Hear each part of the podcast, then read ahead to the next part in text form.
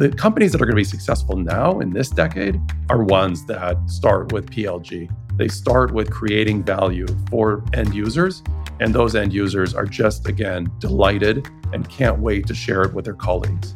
Um, it's going to be very difficult for a company to, to come in and just basically create a better service now or a better Workday or better Salesforce without that. Hello and welcome to Good Data, Better Marketing, the ultimate guide to driving customer engagement. Today's episode features an interview with Ilan Frank, Vice President of Product at Airtable. But first, a word from our sponsors. This podcast is brought to you by Twilio Segment. 92% of businesses today are using AI driven personalization to drive growth. However, successful AI driven engagement is only as good as your data. Be it targeting your top accounts with relevant ads or delighting customers with personalized experiences both online and in store, Segment has helped thousands of companies like Intuit, Fox, IBM, and Levi's be AI ready by laying a foundation of data that they can trust. Want to get your data AI ready? Learn more at segment.com. 10 years ago, sales led growth models were incredibly popular during the onset of cloud. And as all things change, we're now entering a new era.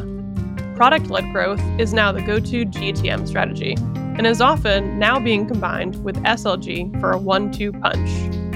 If you want to become the next Slack, you have to start with PLG delighting end users who then share their experiences with colleagues and create that growth flywheel. In today's episode, I sit down with Airtable's Ilan Frank to discuss the PLG gap, how Airtable is helping customers leverage AI, and driving alignment through culture and communication.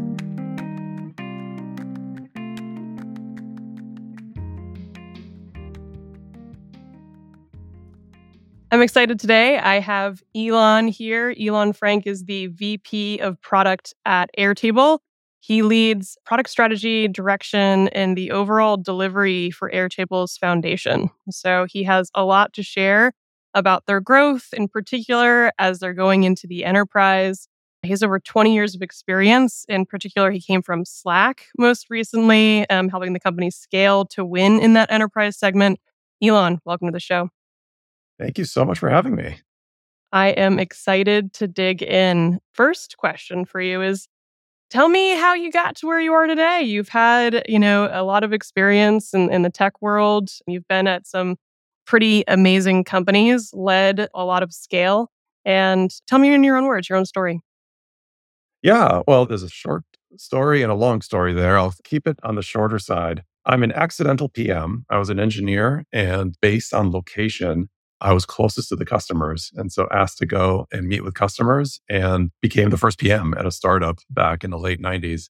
And then that was an enterprise software company. And it really resonated with me to build enterprise software. You have a customer with a specific pain point, you deliver value to that person, they pay you money. It seems very straightforward. I like that. And so I've stuck with enterprise software my whole career 25 years of PM experience really in enterprise and enjoy it very thoroughly most of that has been, like you said, in productivity and analytics tools, things like Slack and now Airtable. But it's been fantastic. That's great. I, I love the snippets from a career that highlight how you just mentioned geography was a part of you know the decision making process. Like careers are never linear in the way that you think they're going to be when you're growing up you know? Yeah absolutely. That's great. So tell me a little bit about, about your role as it relates to building the customer experience and customer journey at airtable. So I am one of the customers of Airtable. We sell to leaders in product, in marketing, in sales organizations. So I'm a trusted advisor to our customers in one way. And so when I meet with customers, it's to listen to them, of course, and understand what it is that would drive them, you know, to use Airtable, but also it's really to show them what good looks like as far as our usage of Airtable. Many of the customers ask me, what do we do with Airtable? And so I'm a part listener, part demo person, but regardless, I'm really here for the customer and delivering customer value. Drinking our own champagne, as they say. Absolutely. Yeah. It's the only way to develop software these days. 100%. Yeah. I think being able to really relate back to your customers because you are the one that is actually using the tool. You know what's really good about it. You know some of the things that could be a little bit better and that you're working towards. It brings that like realness and trustworthiness as well back to the customers. Yeah. I think that you have to live the customer pain. It's very important. It's not just understanding basically features and as you launch features, dog fooding and all that, that's okay. But, you know, I think that teams really feel very easily we forget the pain. We make excuses. We see our product as, you know, as great, as perfect. And as much as possible, I encourage the team to really live that pain as much as possible and understand what it is that's not going well in the software that we're rolling out in our software. I, I love that. I was I've been speaking to a few leaders recently, and this has come up quite frequently, which is that feedback loop and making sure that you can understand some of those pain points that your customers are having or celebrate those wins together. Do you have any feedback loops in particular that you're fond of, that you've seen in your experience that you use at Airtable? So at Airtable, for those feedback loops, we rely heavily on our customer success teams and our sales engineering teams. They meet with many, many customers. And what we've done is we've developed actually an app using Airtable that allows them to bring that feedback instantly into our product organization. We get several hundred pieces of feedback per week from that. And it's great to have that much feedback. It's also a lot of feedback. And so what we've done recently actually is used AI to take that and summarize that feedback. So each PM can summarize the feedback within their area, or I can go into an account by account and say, this customer, what are they saying in general over the last six months about Airtable? And that's been really helpful. I love that. So you're taking in all of this text data and feeding it into a model and then being able to take the most common factors and saying, like, these are the most acute issues. That's exactly right. That's exactly right. And able to map that feedback also to, you know, sentiment or categorization. So what is that feedback relaying to so that we can actually direct it to the right PM or the right area in the product. So you're going as far as tone too. I heard the word sentiment. Are you taking the like the tone analysis from the text as well? We we want to see everything. That's right. Incredibly cool. I love it. Yeah. We might as well just dive into this right now. I think, you know, AI is probably one of the trends that everybody wants to know and to learn about. And I know you all have been launching some AI features and capabilities recently.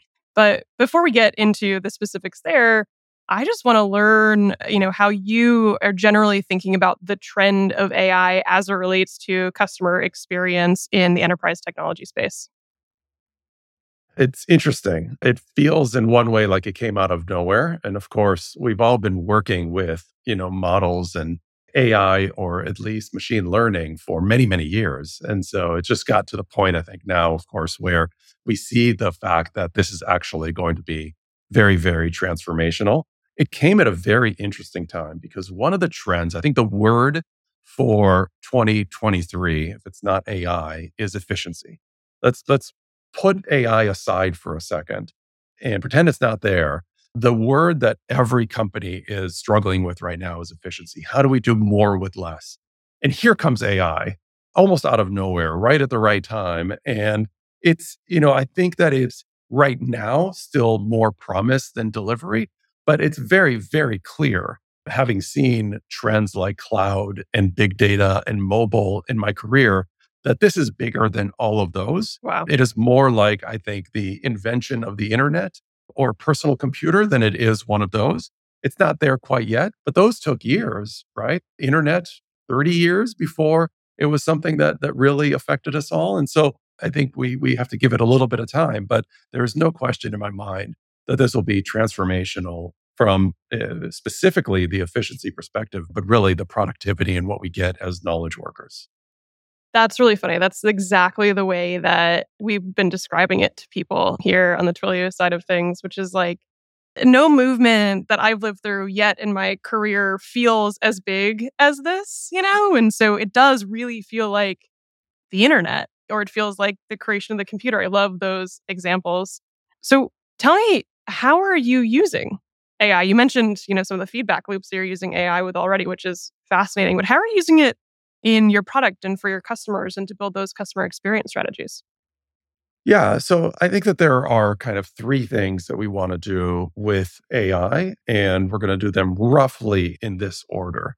The first is being able to give the power of AI to builders that build Airtable apps so that those apps can have the power of AI built in so that you can deliver more functionality to your end users. That's really the top priority is give that power of AI, put that power in the hands of the builders as soon as possible.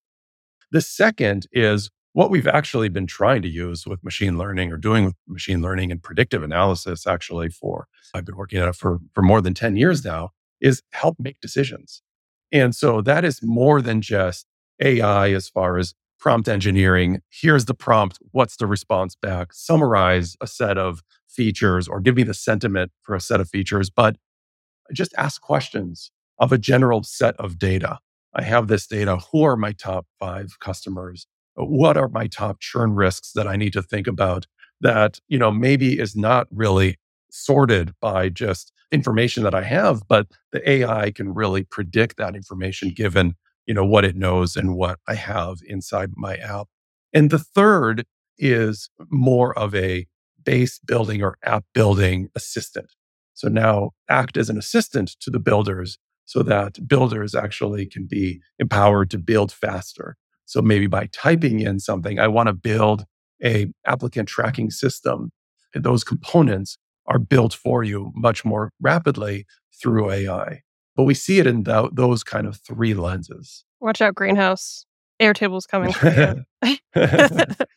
Interesting. So, do you have an example? We're talking about the first one, giving AI, putting in the hands of your builders. And I love this. We talked about in a recent show, we talked about terminology and how that actually changes a lot of the way that, you know, you think about your customers. Like at Airtable, they're builders, right? They're people that are actively participating in this process of building these apps. I love that terminology. Do you have any examples of some of the use cases that those builders might have with some of the AI features that you're going to hand over to them? Yeah, absolutely. I mentioned already on the product side, for many of our use cases are around product road mapping. And so being able to collect feedback and analyze feedback is very popular. But also, for example, being able to take from a feature that is being written, given a spec, what is the quick blog post that could be written about this feature? We use that. We don't post that blog post externally automatically, but it's just used to summarize and explain to internal audience what this feature does, which is very, very important, obviously. So internal and then I think external communication is going to be a very, very important feature and, and a use case of AI. I think that the other thing that you see a lot with Airtable is marketing operation type solutions. How does content get generated basically? Everything from digital content like shows to, you know, campaigns and content for campaigns. And how do we assist a customer in going through the pipeline of all of that? I think this too is an area where AI can play a huge role, analyzing assets that are already existing in an asset library so that when you search for something, knowing all the great things that have already you already have at your disposal, how do I find that? Because no one tags assets. No one spends the time to tag assets. So, so automatically tagging thousands or millions of assets so that you can easily find, you know, the perfect asset for a campaign as a very obvious use case. And there's there's so many more, of course, in writing, marketing, content, copy, titles, emails, and so forth that could be assisted with AI. But that I think is only the first, of course, example of AI, the lens that I mentioned, which is AI just embedded kind of simply as a task worker almost in a process. I think that there's going to be predictive AI and the ability to analyze large amounts of data to actually help with decision support that we're yet to see. We're yet to really realize, I think, with a lot of the company's use cases of AI. And this is where we're going as well, but we're not quite there yet. And yeah, pairing those two things together, I think is just like absolutely going to be a really fascinating place. I was having this exact conversation yesterday with somebody on my team, which was the idea around an LMS. You know, people are typing in something and they're trying to find a competitive takedown or whatever it is. There's the sales team. But you know, some sort of AI chatbot will be able to completely crush that overnight because you don't have to have a human tagging all of these documents individually to say it's this individual competitor. Oh man, I forgot to tag it today. It's really going to change the game. Yeah, that's exactly right. And getting more information about that competitor, right? So Yes. tagging that competitor and then going off and finding information about that competitor. How many employees, right? What are their some of their latest press releases and things like that as AI becomes a little bit more real time. It's going to be really, really impactful. So we're talking about a blend of things that are like kind of theoretical. Some of them are real and they're actually in use right now. And so, you know, the feedback loop, I think, is a good example. How are you getting this into the hands of your customers and actually helping them to adopt this, to leverage this? Because, you know, I think we've been talking around this a little bit, but it's like, I have the sense that the, we're the very, very, very beginning of this, and not a lot of people are actually using, you know, the LLMs and the Gen AI and all the things that you're hearing about in the Times every single day, and they want to. They're not. Maybe they don't know how. So, like, how are you thinking about helping your customers actually adopt some of these features and feel comfortable in using them in their workflows? Yeah, I think that's right. I think, first of all, I'll take a step back and agree with you here that we hear AI in almost every boardroom oh, conversation. Oh, yeah. So every time that we come in and meet with a customer and meet with executives in that boardroom, they are mentioning AI. What is their AI strategy? What are they doing? When we get on smaller conversations with four people on a Zoom call at that company, it's not exactly to being discussed at that tactical, we need to this right now. When do we roll this out? So we've rolled out a limited availability version of our AI as of June, and we're testing with customers. And so we have early hand raisers and adopters where those individuals who are builders have said, I'm really interested in this. And I'm going to be that champion, that AI champion inside my company. And so we're working very closely with them. So th- that's the first thing is how can you deliver value? This is almost with any product market fit type of situation. How can you deliver value first to early adopters, to champions? And then you figure out basically the next S curve, which is, all right, how do you now go and develop something that delivers or shows value to people who are, you know, more hesitant of new technology like this? Definitely. Taking that small group, making sure you work out the kinks, finding out the ways to make them adopt it, replicating that and putting a playbook in place. It sounds simple. It's certainly not. It's a lot of hard work that goes into that. But I, th- I do think that like reminding yourself that that incremental progress is the way to build instead Yeah. of going for the like the whole thing all at once is a good reminder. Yeah, it's really, you know, really classic PLG. And it's good that we have those as our roots because that's what you're doing here is you're really figuring out what is it about the product delivers this instant delight, this instant value that someone that is using it will say to their friend, right? Use their their social capital, so to speak, in their workplace. You've got to try this. This has made me more productive. We're having instances of that throughout Airtable, where people, you know, that have had access to this for now many months will say, look, I did this overnight and it saved me hours. And so we have actually a Slack channel where people share those stories internally. We're going to need to do that in a more broad, you know, sense, of course, with our customers. I smell a customer conference and some customer stories coming. You just mentioned PLG and you're an expert in this. I want to ask you about, you know, one of the trends that I think has really been coming in full charge over the past few years. Slack, probably one of the leaders and actually driving this movement is PLG. Tell me a little bit about, I think there's this term around it called the PLG gap. Can you just talk to me a little bit about the trend around PLG and what you've been seeing as it relates to building great customer experiences?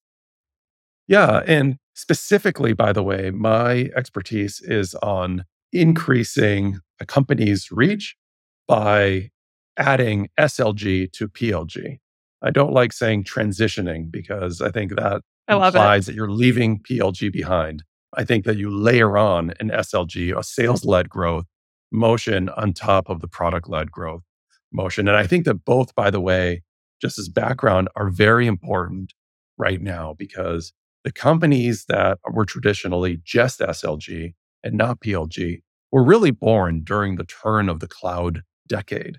2010 to, you know, and that was a very different. What you were doing was you're providing something that didn't really work very well on premise, works much better in the cloud, much more efficient to purchase, number of seats and all that. So you had a different sales motion. The companies that are going to be successful now in this decade are ones that start with PLG. They start with creating value for end users. And those end users are just, again, delighted and can't wait to share it with their colleagues. Um, it's going to be very difficult for a company to, to come in and just basically create a better service now or a better Workday or better Salesforce without that. I just don't see that. So again, start with those roots of delivering value to individuals. Now, when we layer in SLG, you, you are adding in there also the focus on the account, on the customer, not just the end user. So PLG equals focus on end user, SLG equals focus on customer. And sometimes you have different parts of your organization at Slack. That's what we did, where I ran the SLG product group. And that was our focus was really developing those features that really focus on accounts. What do accounts need to be successful? Or customers need to be successful on top of Slack. Sometimes this is something that you can do with one team. And that's a little bit more of what we do at Airtable. We certainly have a team that's focused on just the security and compliance and administration features that our customers need. But we look really holistically at how do we take Airtable and build it so that the types of apps that you can build in Airtable now serve a much broader audience. So it's much more than just security, compliance, administration. It's really how does the product fit now for a larger organization? So it's almost another kind of product market fit S curve on top of the old team based or personal based S curve that Airtable is known for from the last 10 years. I have literally so many questions for you. The first one Are there any industries that you think can't apply SLG plus PLG? Are there any limitations to this model? Do you think that this is like everybody can apply this? I, I do. I think that there are some limitations. For example, I think that PLG is very important when your end user has some agency. If the end user has no agency, for example, you're developing a firewall you kind of have to have the whole company or at least the security department yep. and the CIO and everyone else sign up to, you know, to deploy that firewall. So it, you need to have some personal agency for PLG to work. That's not to say, by the way, I picked a security example. I don't think that's to say that security can't have PLG. Um, there's certainly security features that an individual can take, code level security, personal desktop device security, things like that. I think that that individuals, as long as they have agency over how they use the product, or if it's security that's very specific to a team, a location, an office, something where an individual or a very small set of people can make a call and say, let's try this out.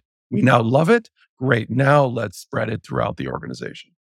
That makes perfect sense. It's like you know, users have some sort of autonomy and being able to make and to build and have decisions and have their own workflows. Come with me on this thought exercise. What do you think happened to propel this movement to have PLG and SLG kind of come together in a real way? I know obviously like Slack, one of the big ones coming in 10 years ago or so.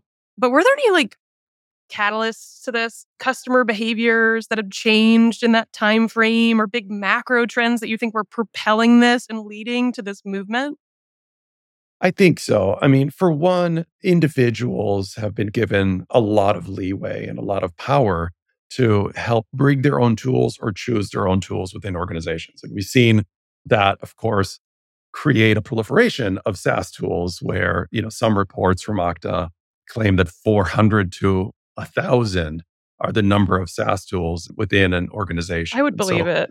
I really yeah. Would. So that this there are downsides potentially, of course, with siloing of information and all that that happens with this. It's actually one of the things that we're seeing Airtable being brought into organizations is to help with some of that siloing and create bridges between those desperate systems of record. So I think some of that is the individual power.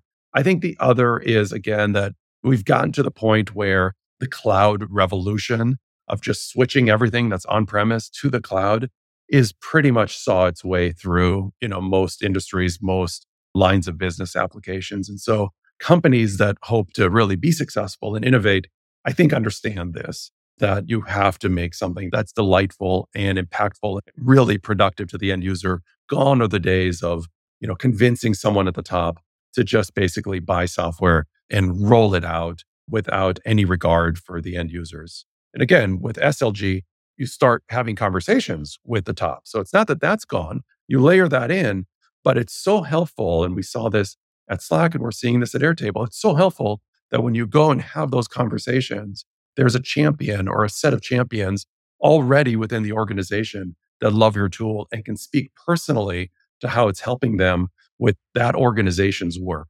That speaks much more to that CIO, the CRO, whoever it is that you're talking to, than us coming in with use cases or slides or anything like that about, you know, the power of Airtable or the power of Slack. It's so true. Having 10, 20 people at your organization come in and say, here's my use case. And by the way, here's the ROI that it drove is really going to get the C suite attention more than whatever slide deck you spent a lot of time and it's very beautiful on. But yes, you know, they're going to believe their employees for sure. One of the outcomes you were talking about of kind of this movement was this proliferation of apps. A lot of people have all these apps, data gets siloed, it's really hard to bring it together. Airtable is solving this in a lot of ways in some use cases. Segment solves this in a lot of ways in different use cases.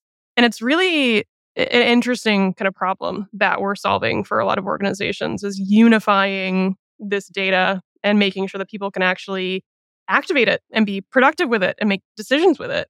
And so I'm wondering, do you have a definition around what you might call good data at Airtable?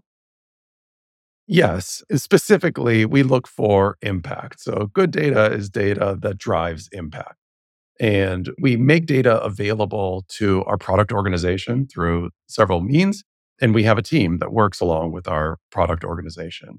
And so we're trying to basically take, and I can explain a little bit more about how we work with data inside the product organization at Airtable, if that helps. We basically layer our input metrics into the output metrics of the organization. So it's difficult for the product organization, for example, to directly drive ARR revenue. We can certainly help by creating some features that help unlock or help answer the call, the compliance and the security calls of these larger organizations. And that's probably about as direct as we can get right to, you know, to revenue. But beyond that, there are a lot of indirect or input metrics that we can help drive. And so that's what we look at. We do some work on basically identifying those metrics. We have about 20 product metrics that we help drive, and we have done work to basically identify which ones of those are actually helpful in help in driving the revenue or the impact that the you know that the company objectives are really defined. So an example of which is one that we call successful apps that's an app that has 20 people using the app on a regular basis. And that is something that's more tangible. And so we have data around that, around what is helping us move that forward. We can do A B testing. We can really have ownership and accountability from the product organization for driving that, that metric. And that's at the level that we really look at as far as the data and really try to drive as actively as possible on the product side. I love that example. I really appreciate that successful apps as kind of one of the big goalposts that y'all are driving towards. I'm wondering how you get to that. So I'm assuming there's a lot of different things, a lot of different directions you can go in to kind of figure out the ways to measure yourself and a lot of different ways that you can kind of take and slice and dice the product data that you have coming in to show this is working, this isn't how did you get to successful apps as one of the things that you're tracking that you know is unlocking that growth? Yeah, well, there's two answers to that as far as the backstory. The first is is that we really did an analysis of what type of metrics help with or predict conversion from free to paid. And this is one that is a very good predictor of free to paid. That's one answer to that question. The other answer to that question is that we use something very, very similar at Slack And when I came over to Airtable, I said, this is something that feels familiar and worked before. At Slack, we called it successful teams. So it is five people within a Slack workspace or team that are using it four out of seven days. And that was also a predictor of conversion to paid. But it is data based as far as the analysis here at Airtable. And we definitely took a look at what is that number? Is it 20? Is it 30? Is it five? Where is it for us as far as that? Or are there other things like we initially thought of a successful app or an ad- advanced app as one that has automation or API usage? And is that a predictor of, you know, upgrading to paid? But we really narrowed down to the more simplified version seemed to be both a good predictor and as well very controllable, grokkable by, you know, the product organization. Yeah, it needs to be simple. It needs to be memorable so that people can latch onto it. And I think there's something to that as well as not mm. making it too complex with too many different, you know, layers to it of if then then that, removing all of that. We, we had a version of that. We decided to eliminate it because after several meetings and looking at that version, with each new meeting, it started off with remind me again what are the three variables and how they layer into this metric? And we figured at that point that it was time to probably move on. Yeah yeah. What's the time horizon and how long is it baked? And what about the level of the people? And oh yeah exactly sure.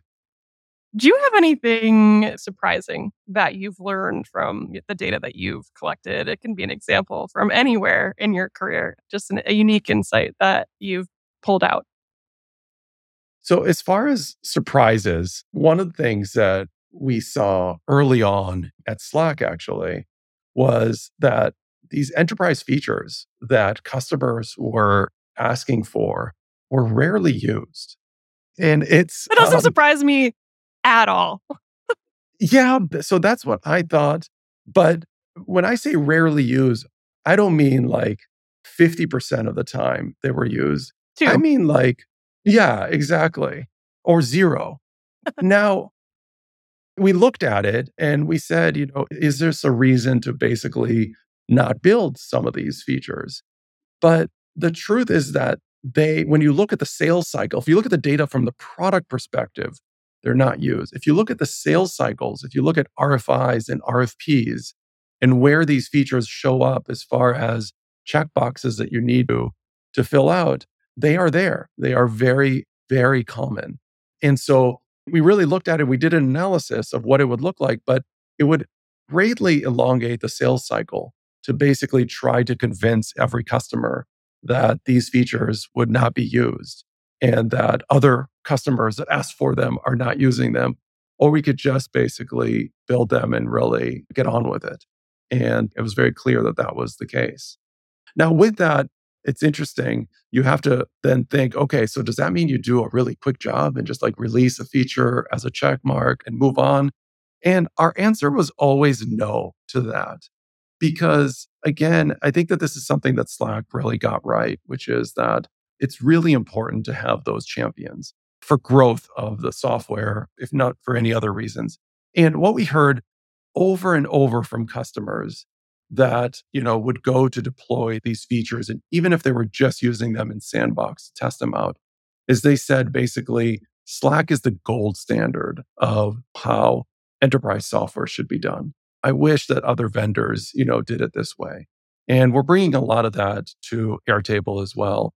But that type of loyalty i think is also very important this day and age. So we had a turning moment where we could have fought the fight but I think that it was really important that we didn't. I love that example. It highlights this really interesting tension that exists within businesses.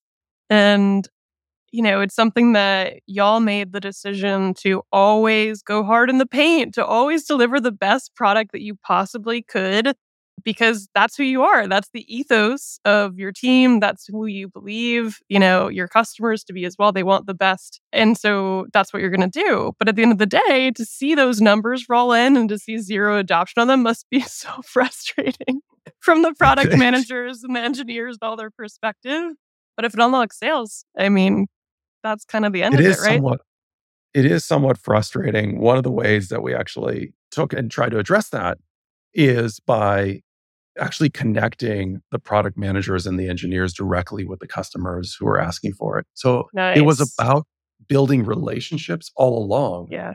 It wasn't about just, you know, closing the deal or having utilization. I think that those are important, but we looked at it more as a relationship building activity. That's incredibly smart. And that's something that, you know, I think is sometimes the simplest solutions are the best ones. It's like, I could filter this down through a channel of AE led feedback that's coming in through Salesforce, that's then coming up through the AI generation and telling you what the most acute product features are, or whatever. How many layers of telephone did that go through to get to the eyes and ears of a product manager and an engineer? A lot. And so building that trust between your customer and being able to hear it and see it and understand their pain. I think that's probably what we were talking about at the very beginning of the show. Feel it. Feel your customer's pain, feel your own pain. Absolutely.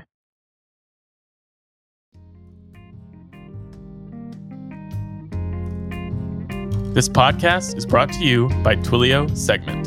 According to Twilio Segment's State of Personalization report, 69% of businesses are increasing their investment in personalization. And with the world going cookieless, first party data is the most reliable, trustworthy, and compliant way to create tailored experiences.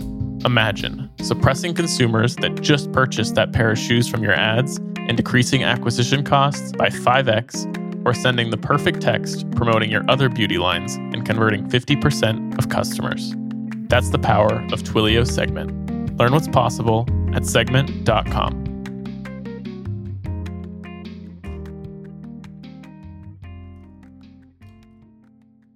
I'm wondering if you have any companies that you look to that you think are doing it right as it relates to customer experience. Yeah, besides Airtable and Slack, of course. I think that there there is a lot. I mentioned security, so I think that you know Snyk is doing a great job on the security side. I hear fantastic things about Vanta as well. And lastly, I think that one of the companies that I've been really impressed with is Figma, not only because of the product market fit and the love for the users, but you can look and see even in the way that they do pricing and packaging that they're really thinking about the enterprise buyers as well as you know the everyday designers that are using their application. They're thinking about delivering value to a larger set of users. I think that they're doing a lot of things smart over there. Walk me through why you said that what are the indicators for you that you know that that pricing alone is an indicator that they really care about both sets of these end consumers because i think that it all too often, companies basically price all the security features in the enterprise highest paid plan. And I think that that's not the right way to go. I think that one of the things that you need to do is you need to really be delivering value to companies at each growth cycle. So as your product spreads within a company, what value is that customer using? There should be a package that's right for you. It's hard to get that right because you only have usually four or maybe five price points. And so it's kind of like Goldilocks. You can never be perfect with that. But if you look at their packaging, it's very clear that they've thought about basically small departments within large organizations that have some security needs, but maybe not aren't large organizations. They're small organizations that have some security needs.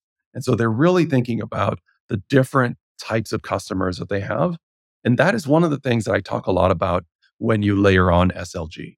Many times, many companies go through this and look at their pricing and packaging and take a refresh and look at that again and say, hold on a second. Now, this first version was really looking at a user and it was like more advanced user, more advanced user, enterprise. Yep. You know, and now we need to think about, okay, what does a customer look like from a team to a department to a full organization and so forth. That is really smart. And it's it's showing you that they really have listened, that they actually know their customer, they talk to their customer, they understand that it could be these nuances and actually that's a large percentage of their base and so they want to make sure that they are doing well by them as much as they are the large enterprise whale that they're looking to land. That's right.